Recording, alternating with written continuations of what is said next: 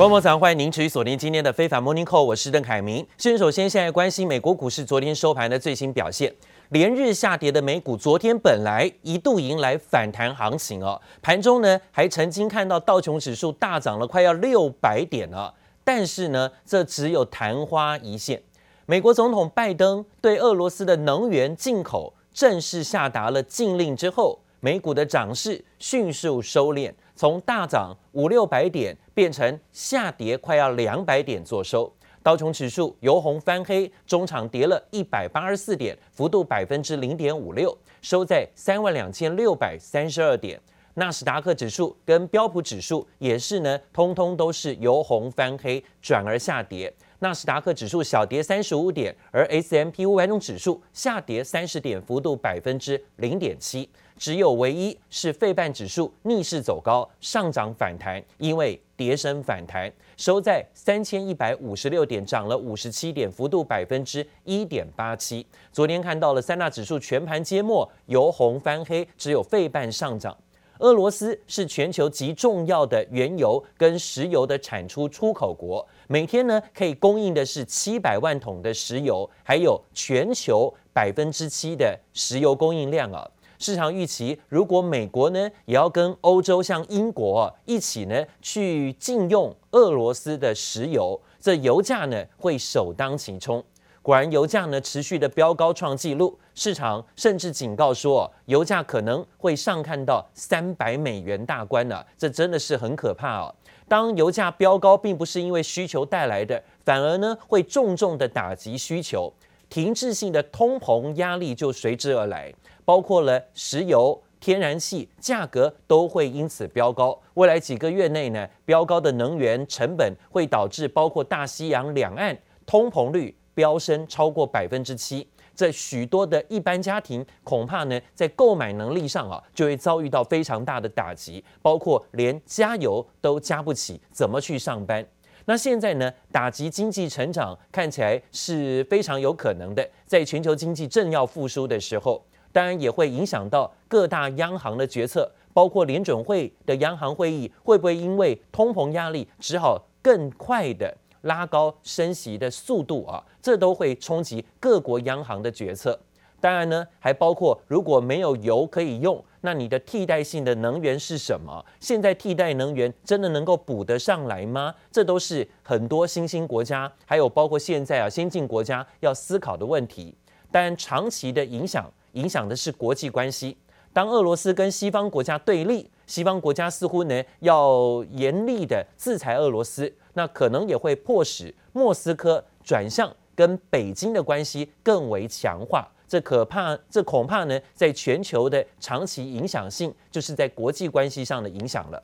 好，另外呢，则看到了俄罗斯现在同意在乌克兰设立一个人道走廊。让难民呢可以通过这个人道走廊撤离离开战区到安全的地方，没想到呢却被发现了，这人道走廊居然传出还埋有地雷，造成了乌克兰民众有伤亡。部分人道走廊呢还传出啊是只通往俄罗斯跟白俄罗斯，这让乌克兰痛批说俄罗斯的作秀动作不道德。而最新的消息是乌俄的第三度会谈之后呢又失败了。虽然再度开启了五条的人道走廊，虽然俄罗斯军队说呢已经停火，但是呢正在撤离途中的乌克兰民众还是相当紧张，生怕呢会成为俄罗斯军人攻击的目标。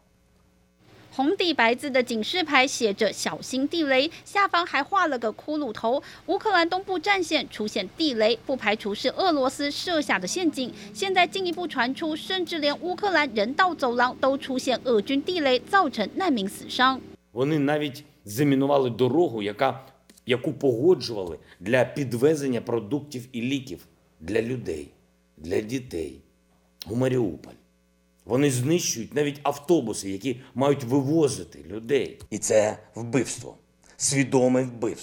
泽伦斯基痛批忍无可忍，指俄罗斯出尔反尔，朝一般平民下手。说好的人道走廊原来是场骗局，部分地区的难民还只能往白俄和俄罗斯撤离，等于自投罗网。甚至推给法国总统马克宏，称都是马克宏献计的结果，逼得马克宏公开驳斥，反击俄罗斯制造假消息。La Russie plaide pour faire des couloirs humanitaires vers la Russie. Je ne connais pas beaucoup d'Ukrainiens qui ont envie d'aller se réfugier en Russie. C'est une hypocrisie. Et donc c'est un artefact de communication que je réprouve. 不过，就算逃离战区，乌克兰难民生活困顿。比利时布鲁塞尔内政部门大楼外头一大早就挤满乌克兰难民，带着行李，牵着一家老小，等着申请临时居留证。In Ukraine, it's very dangerous. There is war. That's why I take my family and comes here because here is. Much safely. 据统计，已经有一百七十万乌克兰人被迫离乡背井逃离乌克兰。欧盟预计将有五百万人逃往国外寻求庇护。记者林博宇、杨启华综合报道。乌克兰总统泽伦斯基在第三轮的谈判之后，又发布了最新的影片。他说呢，他没有躲藏，他还在基辅哦，就在总统的办公室里，而且呢，他也不怕任何人知道他在哪里。他并且批评啊，尽管乌俄达成了人道走廊的协议，但是俄罗斯的坦克还有多管火箭，甚至地雷仍在炮轰，阻碍了乌克兰平民的撤离，违反了停火协议。那现在呢，已经有两百万个乌克兰民众逃离家园，现在呢，只能往避难地前进啊，包括到了波兰等地。现在呢，也导致了这是俄欧欧洲面临第二次世界大战之后最严重的难民潮、难民危机。当然，也加重了包括这些收容难民国家的呃支出成本。现在呢，他们要花更多的预算来面对这些难民的涌入。至于加入北约的问题，泽伦斯基今天表示他已经很失望了，他已经很不解哈，北约不准备接受乌克兰，但他也了解现在为什么北约似乎呢不理他们，不加入乌克兰。北约的领导人都害怕引发争议，甚至对抗俄罗斯，引发战争。乌克兰也不想下跪祈求北约去接纳乌克兰，他不想成为那样的国家的总统。泽伦斯基昨天晚上呢，也接受了 ABC 新闻的采访。他突然表示，他准备呢就乌东两个地区的独立性跟俄罗斯来讨论，并且寻求折中的妥协方案。看起来泽伦斯基知道大势已去，可能已经很愿意低头协商了。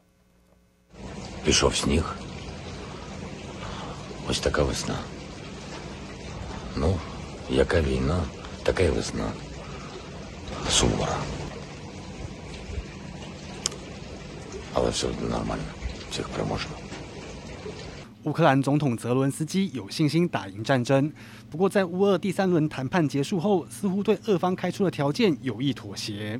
Temporary occupied territories and unrecognized republics that have not been recognized by anyone but Russia, these pseudo republics, but We can discuss and find a compromise on how these territories will live on.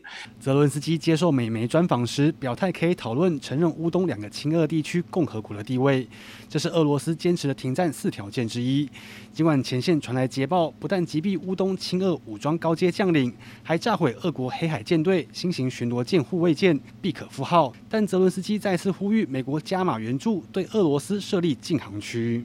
I'm sure that the president can do more. I'm sure he can, and I would like to believe that. I told him that for us, the most important today is the security in the sky. 美国及北约不愿直接介入乌俄战争，不过对俄罗斯的经济制裁已经开始发挥作用。As the economy in Russia is in free fall, uh, the economy is likely set for a deep economic recession, maybe more than 10% a year. Uh, inflation is spiking. Uh, his war chest of foreign reserves is now worthless. Uh, the ruble is worth less than a penny. Uh, his stock market hasn't opened all week, Trevor. And rating agencies are downgrading the country to junk status. 英国《泰晤士报》接获吹哨者爆料，俄罗斯内部的情报指出，俄军在二月二十四号进攻乌克兰以来，俄国阵亡官兵已经达一万人。评估乌俄战争最晚必须在六月结束，长时间深陷战争泥淖将导致俄罗斯经济崩溃。 这部黄一豪综合报道：自己的国家自己救哦，现在呢才知道，之前期待美国、期待北约帮你出兵去抵抗俄罗斯，这可能是缘木求鱼的奢望。现在看起来呢，真的就是失望到底。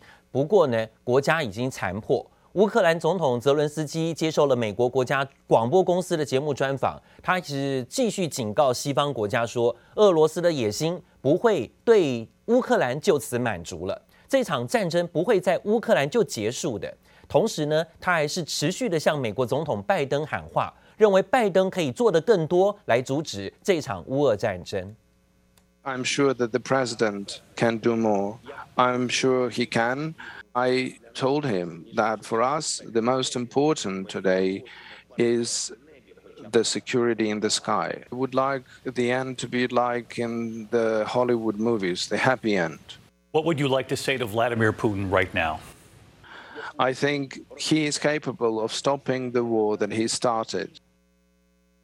泽伦斯基再次强调乌克兰的领空重要性。目前呢，他持续的紧急致电美国的议员，希望美国可以提供更多的战斗机。而这次呢，又是再呼吁美国跟北约协助跟乌克兰可以划设一个禁航区。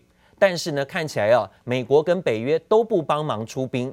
泽伦斯基只能再表达的是失望之意，现在呢，只能眼看家园残破，想办法要亡羊补牢。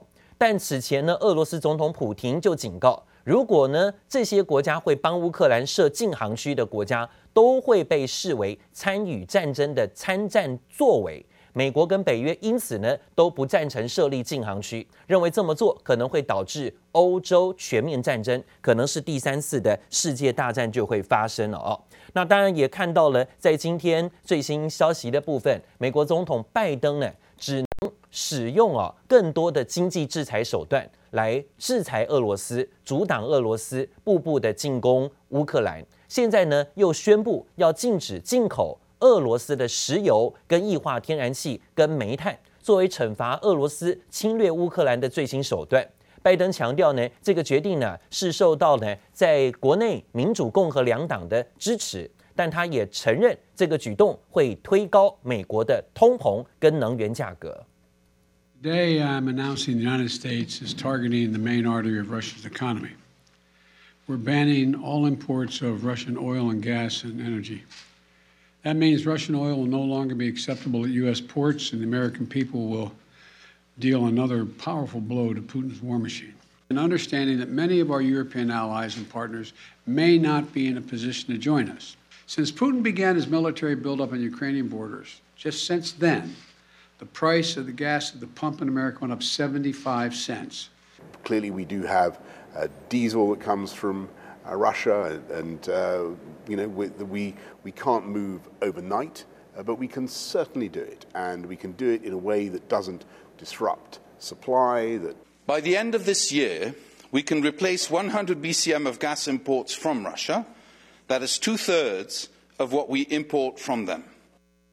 就在拜登开始演说后不久，英国首相强森也宣布要跟进了。现在就是英国跟美国要这么做，但是看起来其他欧洲国家，包括德国、法国啊，应该呢都不想这么做，因为昨天德国已经很明确的表态，他们不想参加这样的禁运啊，所谓的俄罗斯的石油，因为呢他们对于俄罗斯石油跟天然气的依赖是相当大的。不过英国跟美国站在同一阵线。今天呢，是同步的宣布要暂停进口俄罗斯的能源，但之前本来就对于俄罗斯的能源需求度并不是很高的美国，在这样的情况之下呢，是要求盟国也跟进这么做，但是欧洲有不同的反应意见，看起来欧盟跟美国态度上呢，不见得在这里一致啊，因为呢，利益不一致。你在这里不需要，但是呢，俄呃在欧洲的部分呢，可是相当需要俄罗斯的石油的。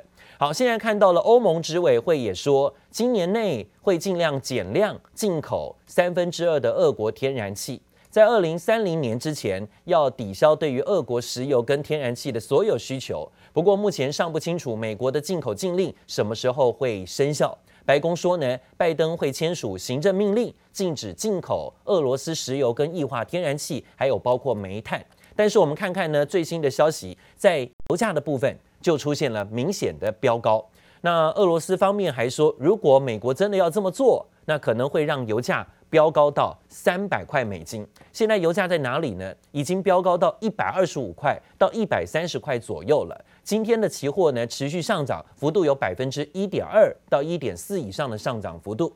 当然，油价走高，黄金价格也跟进走高，已经冲破两千美元大关，现在更高到两千零五十八块钱。这就是所谓我们最近说的恐惧的总和，明显反映的在商品市场上就是油跟金。那现在呢，美国总统拜登宣布要禁止从俄国进口石油、天然气，甚至煤炭，来制裁俄罗斯。虽然俄国是全球第三大的产油国，但是俄国石油进口在美国只占美国的进口量微乎其微，百分之三而已啊。所以呢，美国这个举动呢是拉欧盟一起下水，因为呢，它完全对俄罗斯的石油需求度并不高。不过在欧洲啊，百分之三十的石油跟百分之四十的天然气全部都是仰赖俄罗斯进口，所以短期之内呢，没有办法找到替代能源。德国跟荷兰都宣布他们反对禁运俄国的石油这种举动啊。那由于欧洲国家呢在俄国的能源禁令上意见分歧，美国这一次看起来是单方面的采取行动。俄罗斯的副总理啊则警告，如果西方国家要这么做，灾难性的后果就是油价每桶要飙高到三百美元新高，甚至更高。他甚至扬言说呢，为了报复北溪天然气二号管线遭到终止，俄罗斯可能随时也给你断气。你要断我的油，我就断你的气啊！看谁呢会先窒息，切断对于欧洲天然气的供应。如果欧洲也想要跟进美国这么做的话，乌克兰的战事延烧到国际市场，导致了油价、粮价还有众多的原物料价格纷纷大涨走高。现在呢，全球经济的前景啊，都因为这场战事乌云密布。那我们看到了最新美国期货盘的表现，也呈现了持续下跌的修正拉回。目前看到了道琼期指下跌二十七点，纳斯达克期指下跌四十九点，跌幅又是比较多，百分之零点三七。而标普期指下跌九点，幅度是百分之零点二三。好，说到呢，现在啊，乌俄谈判第三轮谈判还是没有解决，现在双方呢继续进行谈判，边打边谈。欧盟国家考虑啊联合。国际哈发债募资，协助呢能源领域跟国防的支出。在另外一方面呢，德国跟法国的元首昨天呢也跟中国国家主席习近平通话。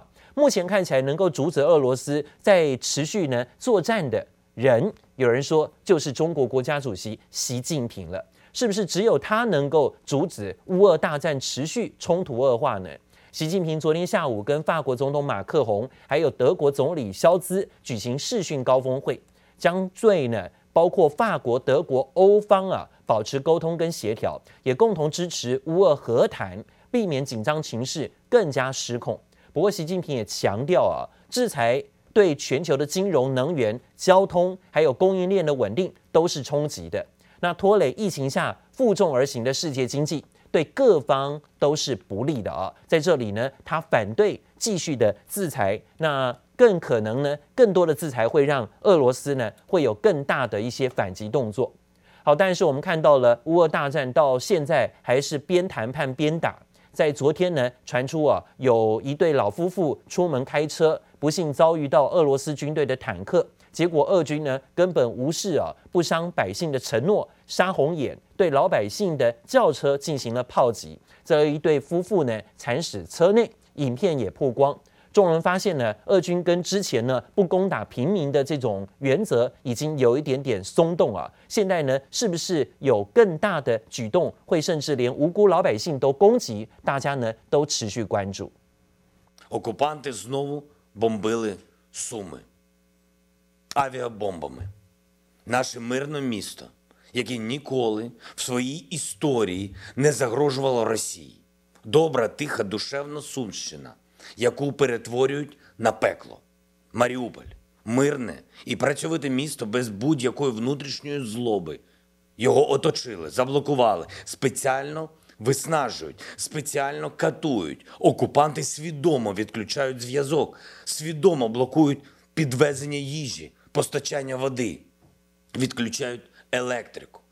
Маріуполі вперше за десятки років, вперше, мабуть, з часів вторгнення нацистів. НАТО слабкий саміт, розгублений саміт, саміт, на якому видно, що Не всі вважають боротьбу за свободу для Європи метою номер один. 好，我们看到乌克兰总统今天呢，在演说当中又持续的左批俄罗斯，右批北约不帮忙啊。现在呢，还说俄罗斯又继续轰炸在乌克兰地区，甚至有很多地方呢遭到断水、断电、断讯，断绝了食物供应啊，让老百姓很痛苦，甚至呢有老百姓甚至小朋友呢有脱水而死的这种惨剧。泽伦斯基更最新在英国国会发表视讯时也提到说啊，乌克兰仍然需要等等。欧盟文明大国的协助，包括尽一切能力协助确保乌克兰的空域安全，并且加强要制裁俄罗斯。不过，俄军的强力攻势啊，泽伦斯基似乎已经对于加入北约相当失望，没有办法再期待更多了，因为北约给的就是完全不理会，没有说要加入让乌克兰加入北约的这种举动。所以呢，现在看起来不用期待太多。而亲俄的中国一直在打太极的方式回避。正面回应这样的问题，中国外交部的发言人赵立坚又被问到此事，他不满地回应这些外国媒体的记者说：“你的意思是这样纠缠有意思吗？就是不愿意在对于乌克兰跟俄罗斯之间的态度再做明确表态。”冲击影响的部分是全球的原物料商品。油价的飙高带动的冲击，就是包括贵重金属、工业金属、黑色金属，全面价格都走升。现在呢，不只是黄金价格飙高，镍、铝、铅等等的黑色工业金属也都明显的价格飙涨。现在有人说啊，这个镍价在昨天呢，因为飙高而停牌啊，有人叫它妖镍啊，一天之内呢可以涨个八九十趴这么多啊。现在呢，锂电池要用到的产品，还有包括电动车要用的产品，可能也面对零件短缺、金属短缺的冲击压力。那现在呢，看到了从车用的所谓铝，到触媒转换器的鈀金，再到电动车电池要用到的镍，价格都在涨，意味着消费者要购车可能需要准备更多资金。冲击的是未来会不会有停滞性的通膨问题？大家干脆说涨那么高我不买可以吧？现在呢会不会不买啊？但是呢，无物料价格这么高，会造成高档的库存或高价库存，冲击到的是车商伤脑筋。到底现在我敢不敢涨价？我涨价如果消费者不买怎么办？那我不涨价，我必须吃下这些成本。现在呢是又传出车商大伤脑筋的情形。那当然，看看哦，伦敦的镍价昨天呢一天之内呢飙涨超过五万美金，对电动车的相关电池原料价格又造成更大的压力了。现在呢传出报价破天荒突破每吨十万美元，两天的涨幅达到史无前例的百分之两百五十。伦敦金融交易所当中的金属交易所不仅呢是暂停了镍的期货合约交易，甚至取消了昨天一整天所有已经结算的交易。受此影响呢，不锈钢族群啊，包括叶联、唐荣、华兴，甚至允强、张元等等上下游大厂，都纷纷决定要暂缓报价跟接单了。至于限量的接单，甚至都有可能。那期待的就是呢，镍价的情势可以会更明朗一点，再恢复报价。不然的话哦，有可能接单价格之后又大涨，诶，恐怕呢成本压力更大。那如果呢接单之后呢，有人弃单不想要的话，就变成了购买成本要自己承担的压力啊。所以传出很多不锈钢厂纷纷暂停报价，甚至呢现在不想接单了。